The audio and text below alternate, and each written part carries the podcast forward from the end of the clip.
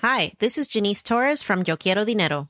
From a local business to a global corporation, partnering with Bank of America gives your operation access to exclusive digital tools, award winning insights, and business solutions so powerful you'll make every move matter. Visit bankofamerica.com slash banking for business to learn more. What would you like the power to do? Bank of America NA, copyright 2024.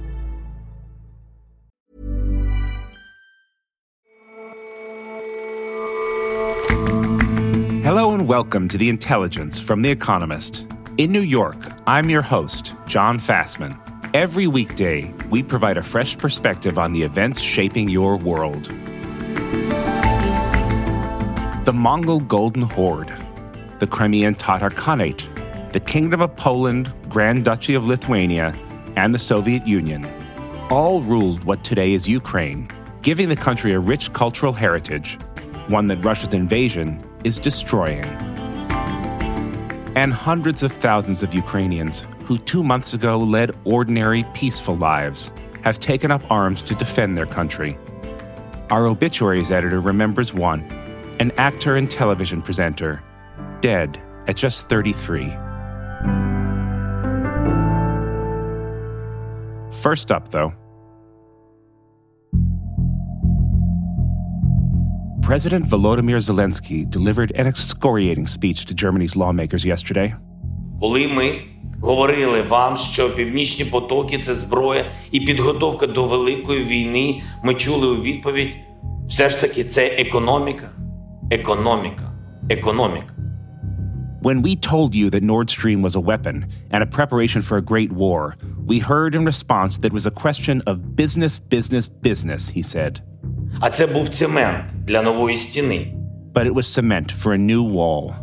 President Zelensky asked Chancellor Scholz to tear down the wall, echoing the words President Reagan had delivered in Berlin in 1987 when he appealed to the last leader of the Soviet Union, Mikhail Gorbachev, to end the Cold War.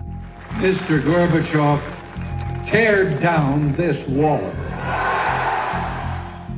The Ukrainian leader accused German lawmakers of failing to live up to their historical responsibility to secure peace in Europe. Instead, he argued, Germany has repeatedly appeased Russia. The new chancellor of Europe's largest economy would argue that in recent weeks he has shown such responsibility. Major spending plans and an effective rearmament of the Bundeswehr, the German military, offer to radically change Germany's defense posture. For decades, Germany has been risk averse, but now it is entering a new age of confrontation. That pivot won't be easy. It was a stinging speech, really. Tom Nuttall is The Economist's Berlin bureau chief. One of the things that was so telling about the speech is that the government yesterday had decided that they were not going to discuss it or debate it after it was over. So instead, we had this completely bizarre spectacle where once the address had finished, they resumed the normal agenda, beginning with congratulating the MPs whose birthday it was, and then going on to debate vaccination. And for me, as well as being slightly surreal, this was a strong indication of some of the hurdles that this attempt to reinvent German foreign policy is going to face, because MPs are not always very comfortable in discussing these issues in Parliament. And so, talk us through that reinvention and explain what is this pivot and how significant is it for Germany? Right. So on February the 27th, three days after the war began, Olaf Scholz, the Chancellor, called a special session of the Bundestag on a Sunday. And in that speech, which lasted just under half an hour, a series of policies were announced, each one of which would have been very difficult to imagine Germany doing before the war began. So we had, for example, a commitment to meet the NATO goal of spending 2% of GDP on defense, something America and allies have urged Germany to do for years. An announcement of the establishment of a 100 billion fund for investments in the severely under equipped Bundeswehr an agreement to build two liquefied natural gas terminals on the North Sea coast to help Germany wean itself off the Russian gas, which it's so dependent on. And all of this came on top of a series of announcements earlier in the week that, were in, in many cases, were at least as head spinning. Um, Olaf Scholz killed Nord Stream 2, this extremely controversial undersea pipeline that um, allies had said was going to entrench German dependence on Russian energy. They agreed to send weapons to Ukraine, something that only days earlier they had said was impossible to do because of their own history. So the list goes on and on and on. The big question now will be what happens next. Of those pronouncements, which do you think are the most important? Well, I think probably the showstopper was the 100 billion fund. It's going to be embedded in the German constitution because otherwise it would violate Germany's fiscal rules. Now, all sorts of question marks over this thing. How quickly is it going to be spent? What is the money going to go on? How expansive is the notion of security that will be used to define where the money goes? Some Greens, some Social Democrats would like the 100 billion fund to be used on what they consider to be a much more expansive idea of security. So, not just buying stuff for the army and for the air force and the navy, but investing in things like climate security or what they might call human security, which um, is basically a byword for development aid. This stuff is going to be debated in budget negotiations that will kick off in the Bundestag next week for a couple of months. It's not clear exactly where we're going to end up on that, but I think that we are about to see an interesting debate in Germany conducted through democratic representatives in the Bundestag of just how willing the country is to accept that force, that the military, that the Bundeswehr is one legitimate tool of statecraft. And I think that's an open question whether Germany is ready to accept that yet. And that also leads to a broader and I think very interesting question, right? Which is these votes, this shift, this spending has come as a response to a crisis. I wonder what we're talking about here, though, is really a broader philosophical shift if this is going to be a long term strategic change for the country. Is this a debate that Germans are, are ready to engage in? And if so, what does that debate look like and how do you think it ends? I, I think that's basically the crucial question, John. So for years, if you talk to security wonks, they've been lamenting what they call the absence of a strategic culture in Germany. No systematic way of thinking through what are the country's interests, what are its priorities, how does it want to work with allies to, to further its interests. These sorts of questions it's quite difficult to give them a proper airing in Germany. And, and often the country gets caught in these very, very stale debates over sort of militarism versus peace. Or, you know, is it legitimate for a country like Germany to be investing money in its Bundeswehr, or does that mean that you're a sort of quasi warmonger? The debates that you don't really find in other countries of, of Germany's importance. But I think what people will be looking for will be for Germany to start thinking about these questions in a much more serious and systematic way than it has done in the past. Now, how does this new strategic thinking apply to energy policy? In his speech yesterday, President Zelensky was very critical of Germany's energy policy. How feasible do you think it is that Germany can wean itself off of Russian energy imports? And what kind of timescale are we looking at? It's really hard. So I think Germany has acknowledged very belatedly, many would say, that it has maneuvered itself into a position where it is highly dependent on Russian energy, and that puts it in a strategically vulnerable point. So, what are they going to do? Well, the plans to accelerate renewable energy sources, which were already incredibly ambitious. They want uh, 80% of German electricity to come from renewable sources by 2030. They're going to be accelerated even further. And that's not only about money, it's about clearing away the bureaucratic thicket to make it easier to put up windmills and, and solar panels and so on to restore some mothballed coal plants, at least in the short term. I don't think there's going to be any reversal on nuclear energy. The last three nuclear plants are going to close by the end of this year as scheduled. But basically, this government and the Green Party in particular is going to have to start thinking about doing some things that it would have felt very uncomfortable about a few months ago in order to ensure that security of supply is guaranteed and that Germany is able permanently to wean itself off these Russian energy supplies on which its industry, on which its houses, on which its electricity generators have been so dependent for years. And so, what do you think this era looks like in 20 or 30 years? What kind of Germany will we see? Is it a more militaristic country? Is it a country more comfortable with being a global power? I think the first question is how will Germany understand its role within Europe? And in particular, what will this do to the relationship with France? The French, particularly under Emmanuel Macron, who is going through his own renegotiation bid at the moment, have sought to put Europe on a more secure and more independent footing. Um, strategic autonomy is the is Emmanuel Macron's buzzword. This is partly as a hedge against the unreliability of the United States.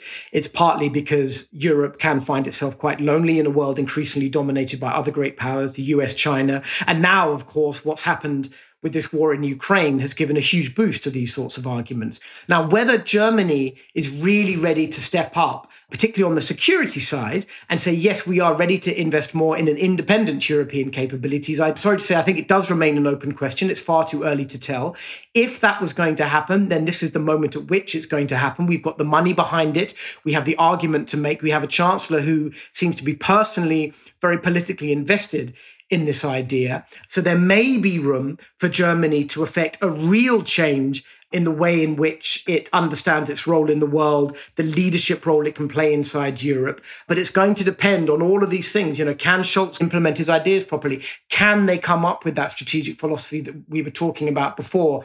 Is the Chancellor and his ministers, are they ready to really lead the kind of debate that has been wholly absent in German politics in recent years?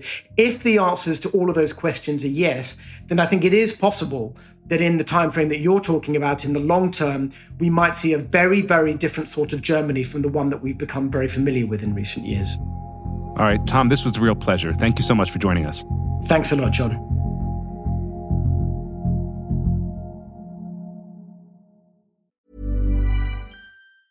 When you're ready to pop the question the last thing you want to do is second guess the ring at Bluenile.com, you can design a one of a kind ring with the ease and convenience of shopping online. Choose your diamond and setting. When you find the one, you'll get it delivered right to your door. Go to Bluenile.com and use promo code LISTEN to get $50 off your purchase of $500 or more. That's code LISTEN at Bluenile.com for $50 off your purchase.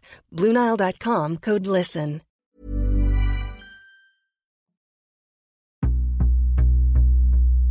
Ukraine's resistance to Russia's invasion has been brave and unexpectedly fierce. As Russia finds itself stymied on the battlefield, it has laid waste to non military targets. That has resulted in large numbers of civilian deaths, but it has also damaged Ukraine's artistic, cultural, and architectural heritage. Ukraine has an incredibly long and rich history, and all the architecture, art that you'd expect to go along with that. Anna Reid writes about Eastern Europe for The Economist. And it's a real treasure house of, of marvelous places and marvelous buildings and marvelous things. And, you know, this spans the whole spectrum of time from early medieval fortresses right up to Soviet architecture. A lot has been damaged already, and there are dreadful fears for what might be to come. The war has been going on for three weeks now. How much damage has there been? Well, the, the city worst hit is Kharkiv, which is near the eastern border with Russia. It's got this fabulous legacy of late 1800s, early 1900s Art Nouveau buildings. There's lots of different influences, very fantastical, very fun, often decorated with elaborate stucco work and so on. That's the old centre of Kharkiv and it started being bombarded, being hit with missiles right from the first day of the war. And according to an architectural historian from there, now fled, I talked to, you know, almost every building in both the old centre and the new centres has now taken damage of some sort. And she was saying, you know, with, with break in her voice, you know, what's going to become of our Kharkiv? And I imagine this is also true for Kharkiv's museums. Yes, that's true. Kharkiv has a big fine arts museum with a big collection of Russian artists, Ukrainian artists, and also some West European old masters. And it lost all its windows early on in one of the blasts. And staff have been posting pictures on social media, and you can see the curtains in tatters and glass all over the parquet floors. And some of the pictures still on the walls, even. Others have been taken down, at least put sort of face down on the floor. But when the war began, obviously they had not completed the job of packing everything up and taking it to safety. So I assume this is not just happening in Kharkiv, right? There are a number of cities, any number of cities under bombardment. It must be devastating to people whose lives have been dedicated to Ukrainian culture. It is absolutely devastating. I, I interviewed a whole bunch of art historians and curators and architectural historians, and every one of them, you know, you could hear the desperation in their voice. They're terrified for their collections and their buildings and their cities. They know a lot of stuff hasn't been taken to safety yet. You can hear the sort of fear and anger, anxiety, acute anxiety in their voices. And I was just on a Zoom seminar actually with a woman from Kharkiv and she burst into tears in the in the middle of it. She put up a photograph of the interior of the conservatoire there, which is a handsome 19th century neoclassical building, and it was full of people and four grand pianos. And she said, you know, everything you see here, that whole interior and those pianos, all gone now. And then she said, but the people are still there, and we shall rebuild. And that's very much the mood and Anna, now I imagine that curators outside Kharkiv are doing everything they can, right, to get whatever artworks can be moved to safety? Yes, but the beginning of the war caught cultural institutions napping, really. You know, if you remember in the run up to the war, President Zelensky had been going on national television saying, carry on as normal, carry on life as usual, let's not panic. So most institutions stayed open right up to the actual attack. I was in Kiev just under a fortnight before the war began. And I visited a couple of galleries operating completely as normal, full of happy crowds enjoying the pictures. So artworks are either being put away in basements, and curators are understandably tight lipped about where exactly they've been put for fear of targeting and of looting. And other artworks, the highlights, are being moved to Lviv in the west. And there are problems with that because Lviv itself is overwhelmed with looking after its own collections. And even worse, Lviv itself may come into the firing line. And we're all slightly holding our breath to see how long Lviv itself, which is an absolutely gorgeous, gorgeous little city, think Krakow, think Salzburg, how long Lviv remains safe. And with Russian troops still advancing, I imagine there's just a tremendous amount still at risk. Well, next in line for bombardment probably is Kiev itself, which is a splendid, splendid ancient city. Most of what you see walking around the historic centre is gorgeous, very, very grand, elaborate stucco buildings with lots of very elaborate moldings. And, you know, it was the capital of Kievan Rus, which is this sort of early, early polity, which Putin really stresses in his pseudo historical essays about Ukraine. He says that you know, because Kiev was the capital of Kievan Rus, you know, Ukrainians are really Russians. And there is some hope, I fear faint hope, that because Kiev has this sort of sacred place in the Russian consciousness as well as the Ukrainian ones, that he might spare Kiev. He might deliberately not shell the historic center of Kiev. However, you look at the way he treats civilians, and I think that's possibly wishful thinking. So far, however, the center is undamaged, and we have to wait and see how long that lasts. And we haven't even mentioned records, libraries, archives. What, what's at risk there? Well, the, the archives are extremely important, particularly because Russia, over the last sort of 15 years or so, has been gradually closing its most sensitive archives to foreign scholars. Very hard to get into them now. And so, what's happened over the last several years is that scholarship into the Soviet period in general, not just into Ukraine's own history, has moved to Kiev. It's become a center of research for academics and writers everywhere. And, well, for the time being, those archives are not accessible. That's a real blow. The other great fear, of course, of archivists and historians, Ukrainian historians, is that any Russian occupiers will purge the archives or destroy all the material which doesn't go to Putin's Ukraine is really Russia narrative. And I, I, was talking to a historian about it the other day, and she was saying, you know, he doesn't just want to destroy buildings. He doesn't just want to destroy the state. He doesn't just want to destroy people and families. He actually wants to destroy Ukrainianness. And, you know, that is the fear that Putin is driven by this sort of loathing of Ukrainianness itself. And so he'll go for the culture because it's the culture which carries a nation, even through long periods when it doesn't have a state. Let's hope he doesn't do that. Anna, thank you so much for joining us. Thank you very much indeed.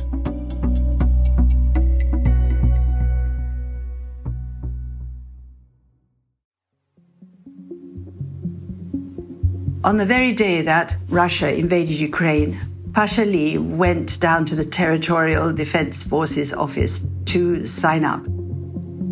Ann Wroe is the Economist obituaries editor. And at the office, it's very probable that the other people recognized him because his face was famous, because he was an actor and a television presenter.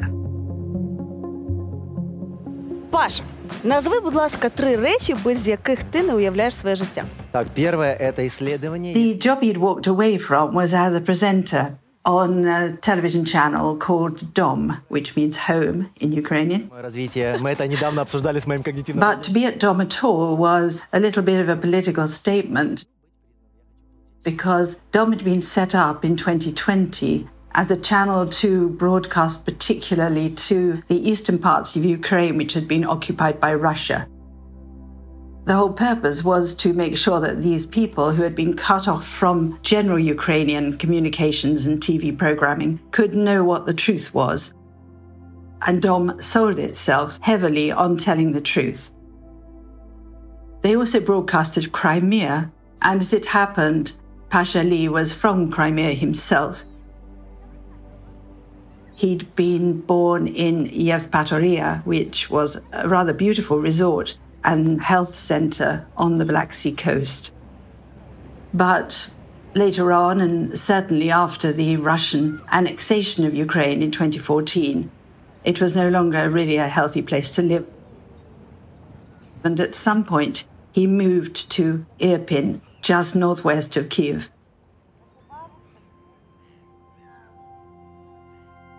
That was a town that was pretty attractive to him, not least because it had a film festival and it had a beautiful theatre called the Colezo, where he could indulge his passion for acting. So he was often there on a very tiny stage. At the same time, he was pursuing a film career, which he'd started when he was only 15. He specialized really in horror thrillers or horror comedy. There were usually demons in his films, or rather stupid students trapped in places where they shouldn't have gone in the first place, like down pits or in forests in the Carpathians. He made quite a name for himself as a suave character in these films. Отже ви, лобки! Зараз я проведу майстер-клас використання зброї. Тримай міцно. One of his most recent ones was called Selfie Party.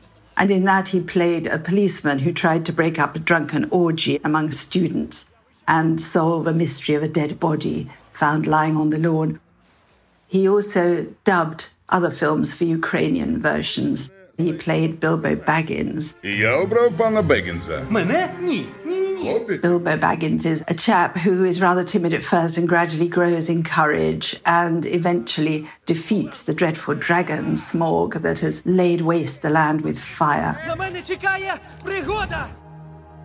Bilbo Baggins keeps up his spirits on his journey by thinking of green meadows and on Pasha Lee's Instagram page, which he was absolutely devoted to. His profile picture was a yellow Ukrainian field.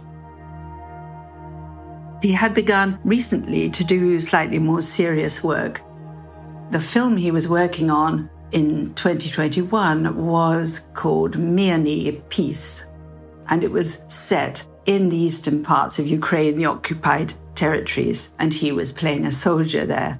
So there'd been brushes with military life in a way, but they were not at all going to be the same as volunteering in the Territorial Defense Forces. For a start, he hadn't really ever engaged with weapons, unless you counted the rather ridiculous weapons like a baseball bat and a fake pistol, which he'd wielded in the films.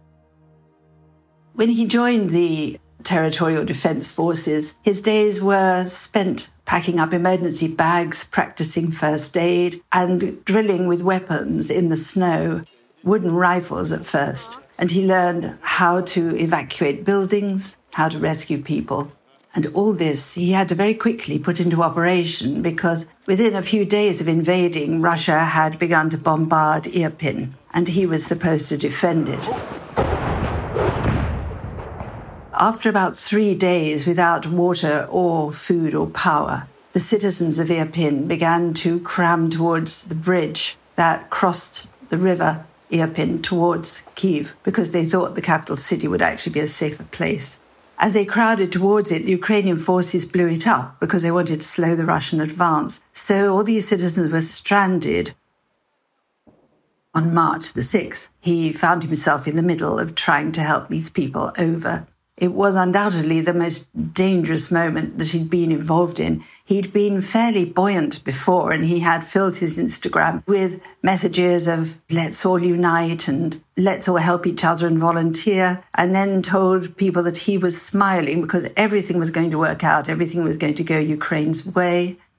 But when it came to it, things did not seem to be going Ukraine's way. He was having to race out into the danger to rescue these people and shepherd them to safety. And all the time there's bombing and shelling going on around him. No one knew quite what had happened to him for a few days. And then, seven days after he was killed, his body was found. And it appeared then that he had actually given his bulletproof vest to the child that he was carrying and this, of course, was a fairly elementary mistake for a military man to make. But he'd never meant to be a soldier in the first place. That was Ann Wroe on Pasha Lee, who was killed at the age of 33.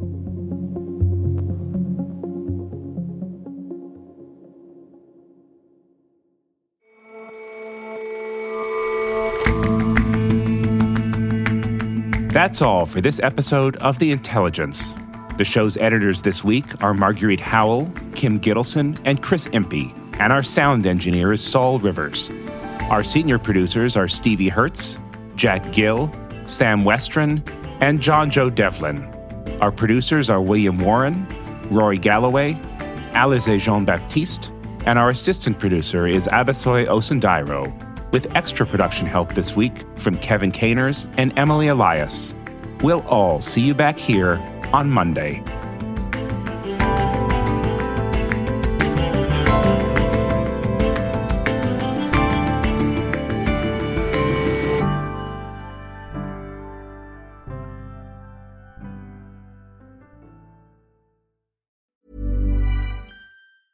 Hi, this is Janice Torres from Yo Quiero Dinero. If you own or operate a business, whether it's a local operation or a global corporation, partnering with Bank of America could be your smartest move. By teaming with Bank of America, you'll enjoy exclusive digital tools, award winning insights, and business solutions so powerful you'll make every move matter. Position your business to capitalize on opportunity in a moment's notice. Visit bankofamerica.com slash banking for business to learn more. What would you like the power to do? Bank of America NA, copyright 2024.